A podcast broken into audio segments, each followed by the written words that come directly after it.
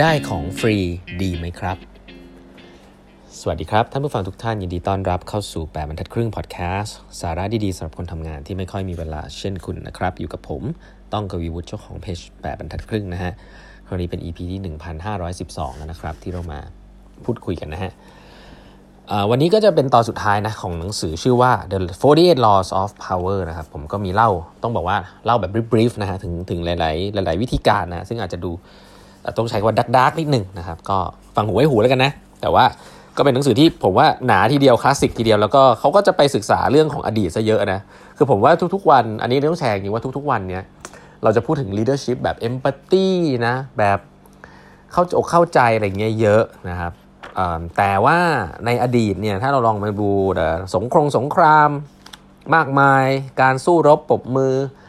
อการปฏิวัติรัฐประหารสมมตินะในอดีต อุ้ยมันก็จะเป็นไปด้วยเรื่องของ power ซะเยอะนะครับแล้วก็หลาย ๆ อันเนี่ยก็ก็จะลิงก์กับเรื่องเหล่านั้นซะเยอะก็เป็น power ในรูปแบบหนึ่งแล้วกันนะจะปรับจะมาเข้ากับ context ไหมก็ผมว่าบางอันก็อาจจะเอาไปใช้ได้มันก็ใช้ไม่ได้นะครับก็ฟังหูไว้หูแล้วกันเนาะอันนี้อันหนึ่งซึ่งจะจะแชร์ต่อวันนี้ก็คือเรื่องของ free lunch นะมีมีกฎเขียนว่า what is offer for free is dangerous นะอ่านี่ผมว่าน่าสนใจ เราชอบของฟรีไหมใช่ไหมเวลามีคนมาให้ของฟรีเราเราชอบไหม ถ้าคุณเป็นคนชอบของฟรีนะครับ ให้รู้ไว้เลยว่าคุณจะเป็นคนที่ไม่มี power ในอนาคตอะจริงไหมในรูปแบบไหน หนังสือเล่มนี้เขียนไว้ว่าหลายๆครั้งเนี่ยของฟรีที่ได้มาเนี่ยมันมาพร้อมทริคหรือว่า hidden obligation นะครับ ซึ่งเขาบอกว่าหลาย ๆ ครั้งสิ่งที่มันมีคุณค่าเนี่ยก็ควรจะต้องจ่ายเงินนะครับเเวลาที่คุณจ่ายเงิน คุณจะไม่ต้องมาห่วงเรื่องหนี้บุญคุณ ความผิด ความละอายอะไรในในอดีตที่คุณได้ของฟรีมานะครับ ซึ่งสิ่งเหล่านี้เขาบอกว่ามันเป็นสิ่งที่ลองนึกภาพถ้าคุณได้ของฟรีมา แล้วคุณคิดว่ามันฟรีอะแต่จริงๆของทุกอย่างมันมีราคาที่ต้องจ่าย แม้ว่าตอนที่เขาให้คุณมันจะฟรี แต่เวลาที่เขามาขออะไรจากคุณบ้างแล้วคุณไม่ให้เนี่ย นั่นน่ะคือสิ่งที่ทำให้คุณรู้สึกละอายนะครับคุณต้องรู้ถ้าคุณเป็นคนทั่วไปคุณต้องรู้สึกอย่างนั้น คุณจะมาบอกว่าอ้าวก็ตอนนั้นให้ฉันฟรีๆเองนี่ ตอนนี้จะมาเอาอะไร คนที่มี power ไม่พูดอะไรแบบนั้น อ่าผมว่านี่น่าสนใจ คนมี power คือฉันไม่เคยเอาอะไรของเธอทำไมฉันต้องทำตามเธอด้วยนะเพราะฉะนั้นการที่คุณเอาของฟรีใครไปเนี่ยคุณจะลด power ตัวเองมากๆนะครับ ตอนที่มีคนเขาอยากจะมาทวงบุญคุณของคุณกับคุณ คนเขาอยากจะบอกอ่าฉันเคยให้เธอนี้ เธอต้องให้ฉันบ้างไอ้นี่แหละ ผมว่าเป็นปัญหาเลยหลาย ๆ เรื่องในเรื่องเรื่องในการเมืองอะไรก็เป็นแน่นอนนะแต่ว่ามันทำให้คุณไม่มี power เพราะคุณไปรับของเข้ามาแล้วทำให้คุณไม่สามารถทำตามอุดมการณ์ของคุณได้ สิ่งนี้แหละที่หนังสือเล่มนี้ก็เขียนว่า ที่น่าสนใจก็คือว่าเออหนังสือที่เขียนเรื่อง power แล้วก็บอกว่าอย่ารับของฟรีนะเพราะหลายๆครั้งเรารู้สึกว่าการรับของฟรีเนี่ยมันเป็นการแบบเฮ้ยฉันมี power ฉันรับของฟรีถูกปะอ่ามันแต่ว่าในอนาคตมันเป็นการลด power ของตัวคุณเองเมื่อไหร่ก็ตามที่คุณรับของฟรี เพราะฉะนั้นถ้าเป็นไปได้อย่ารับของฟรี ให้เกิดเป็นเป็นหนี้บุญคุณนะครับเพราะว่า power คุณจะลดในอนาคต ผมว่าอันนี้น่าสนใจนะอ่านี้ผมผมว่าเออดีนะครับอืม อีกอันหนึ่งซึ่งผมคิดว่าน่าสนใจอีกอันหนึ่งเขาบอกว่าวิธีหนึ่งนะครับที่จะทำให้คุณเนี่ยสามารถจะเปลี่ยนแปลงอะไรได้เยอะ แล้วมี power นะครับก็คือว่าคุณสามารถจะขอร้องให้คนเปลี่ยนได้นะครับแต่อย่าเปลี่ยนทันทีอ่านี่คือวิธีคิดของเขานะ เขาบอกว่า if you are new to a position of power um, make a make a show of respect the old way of doing things if change is necessary make it feel like a gentle improvement on the past เซอร์ไพรส์ไหมอันนี้ผมก็เซอร์ไพรส์นะ ก็คือหนังสือเล่มนี้บอกว่า ถ้าคุณอยากจะมี power จริง ๆ แต่ถ้าคุณเป็นคนใหม่ที่เพิ่ง assume เข้าสู่ power คุณต้องทำทุกอย่างแบบค่อยเป็นค่อยไปนะ เพราะว่าถ้าคุณเปลี่ยนทุกอย่างทันทีนะ มันก็จะพัง นะมีโอกาสที่จะพังสูงนะครับ ซึ่ง oh my god นะฟังแล้วลิงก์กับเรื่องการเมืองตรงนี้จังเลยนะครับแต่วันนี้ไม่ใช่คำแนะนำแล้วต้องถออย่างนี้ก่อน แต่หนังสือเล่มนี้มันก็เขียนไว้เออซึ่งผมคิดว่าเขาก็เขียนในหลาย context นะครับ ก็ก็เอาว่าเป็นสกูออฟทอ t หนึ่งแล้วกันนะครับว่าเอ่อคุณคุณสามารถขอร้องที่จะเปลี่ยนอยากจะอยากจะเปลี่ยนได้ แต่ว่าอย่า reform too much at once นะครับเพราะว่ามันอาจจะเกิดเหตุการณ์ที่คุณไม่คาดฝันหรือนู่นนี่นั่นก็ได้นะ ก็อันนี้หนังสือมีเขียนไว้นะ ผมไม่ได้พูดเองนะรอ 45 นะครับ เขียนไว้อย่างนี้นะฮะแล้วก็อีกอันนึงเขาบอกว่า never appear too perfect ครับ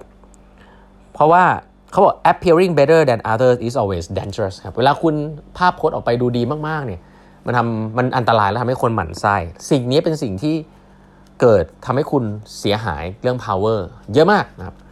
คือคุณจะมี power เนี่ยไม่ได้เกี่ยวกับ appearance คุณสำคัญเรื่องจะน่าเกรงขามอะไรก็ว่าไป แต่ว่าอย่าโชว์ว่าตัวเองเป็นคน perfect นะครับ never appear to too perfect นะเพราะว่าหลาย ๆ ครั้งเนี่ยความอิจฉา envy creates silent enemy ฮะคือลำการว่าการที่คุณจะอยู่ใน power ได้นานเนี่ยมันไม่ได้เป็นเรื่องของการว่าคุณจะทำให้คุณเขากลัวคุณยังไง แต่มันเป็นเรื่องของการที่คุณไม่สร้างศัตรูใหม่ เขาบอกว่าตอนที่คุณเริ่มเป็น มี power เนี่ยคุณไม่มีศัตรู คุณทุกคนยอมคุณ แต่ระหว่างที่คุณเมนเทนใน power เนี่ยทำยังไงให้คุณไม่มีศัตรูที่คุณไม่รู้นะ enemy you know อะดีครับดีกว่า enemy you don't know นะและข้ออันหนึ่งที่ทำให้คุณไม่สร้างศัตรูเพิ่มก็คือการไม่ทำให้คนอิจฉาคุณหรือหมั่นไส้คุณนั่นเอง คนที่มี power อยู่นานๆจะเริ่มมีคนเกลียดมากขึ้นนะนั่นแหละอาจจะมีคนชอบด้วยแหละ แต่มีคนเกลียดมากขึ้นนะครับ แล้วก็เพราะฉะนั้นเขาบอกว่ามันก็ สมาร์ทนะที่จะ from time to time เนี่ย display defect นะว่าเราไม่ perfect แล้วก็ admit รับข้อคิดเห็นของคนรอบข้างนะครับ ที่ไม่ได้ทำให้เราเปลี่ยนตัวเองจนเกินไปนะครับ แล้วก็อันนี้เป็นข้อสุดท้ายที่จะฝากไว้ในสำหรับหนังสือเล่มนี้กันก็น่าสนใจเขาบอกว่า do not go past the mark you aim for in victory learn when to stop นะฮะเขาบอกว่าการที่คุณจะอยู่ในอำนาจได้นานเนี่ย คุณก็ต้องเรียนรู้ที่จะหยุดนะครับหยุดที่ว่าเฮ้ยเวลาคุณได้สิ่งนั้นมาแล้วนะฮะคุณได้สิ่งนั้นมาแล้วเนี่ย set a goal and when you reach it stop นะเพราะว่าเมื่อไหร่ก็ตามที่คุณรู้สึกว่าอยู่ในอำนาจแล้วได้อำนาจนั้นมาแล้วเนี่ยคุณก็อยู่อย่างนั้น แต่ถ้าคุณผมไม่อยากใช้ว่าบ้าอำนาจ แต่คุณอยากได้เพิ่ม อยากได้เพิ่ม แล้วก็อาจจะเลยโกที่ที่เคยเคยอยากที่เคยที่เคยทำได้ไป มันจะ create สร้างศัตรูสร้างหลาย ๆ อย่างที่ไม่ make sense ไม่ equilibrium ขึ้นมา ไม่สมดุลขึ้นมา และสิ่งเหล่านั้นแหละที่จะทำให้ power ที่คุณเคยมีอะมันหายไปนะนั้น do not go past the mark you aim for in victory learn when to stop นะโมเมนต์ของ victory เนี่ยเป็นโมเมนต์ที่ดีมาก ๆ นะครับ แต่ว่าอย่างที่เขาบอกอะฮะผมว่าลิงเรื่องเรื่องเดียวเลยคือว่าการที่คุณประสบความสำเร็จมี power แล้วเนี่ยมันยาก แต่จะ maintain power เนี่ยมันยากกว่าและหลายครั้งที่มันพัง เพราะว่าเราอยากจะได้มากขึ้น มากขึ้นพอเราอยากได้มากขึ้นเนี่ยก็ไม่รู้ไปเหยียบเท้าใครเพิ่มเติมที่เมื่อก่อนเราไม่เหยียบหรือเปล่าไอ้ตรงนั้นแหละคือการครอคุม feeling ของตัวเองว่า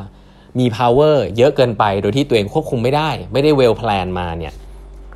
จาก position ที่ตัวเองมี power อยู่แล้วและไปต่อเนี่ยบางทีเป็นเรื่องที่ทำได้ยาก เพราะว่าคุณจะคุมตัวเองไม่อยู่ เพราะนั้นเขาบอกว่าเวลาคุณมี power ที่คุณต้องการแล้ว ก็ควรจะพอนะครับ reach it and stop นะอันนี้ก็เป็นหนังสือ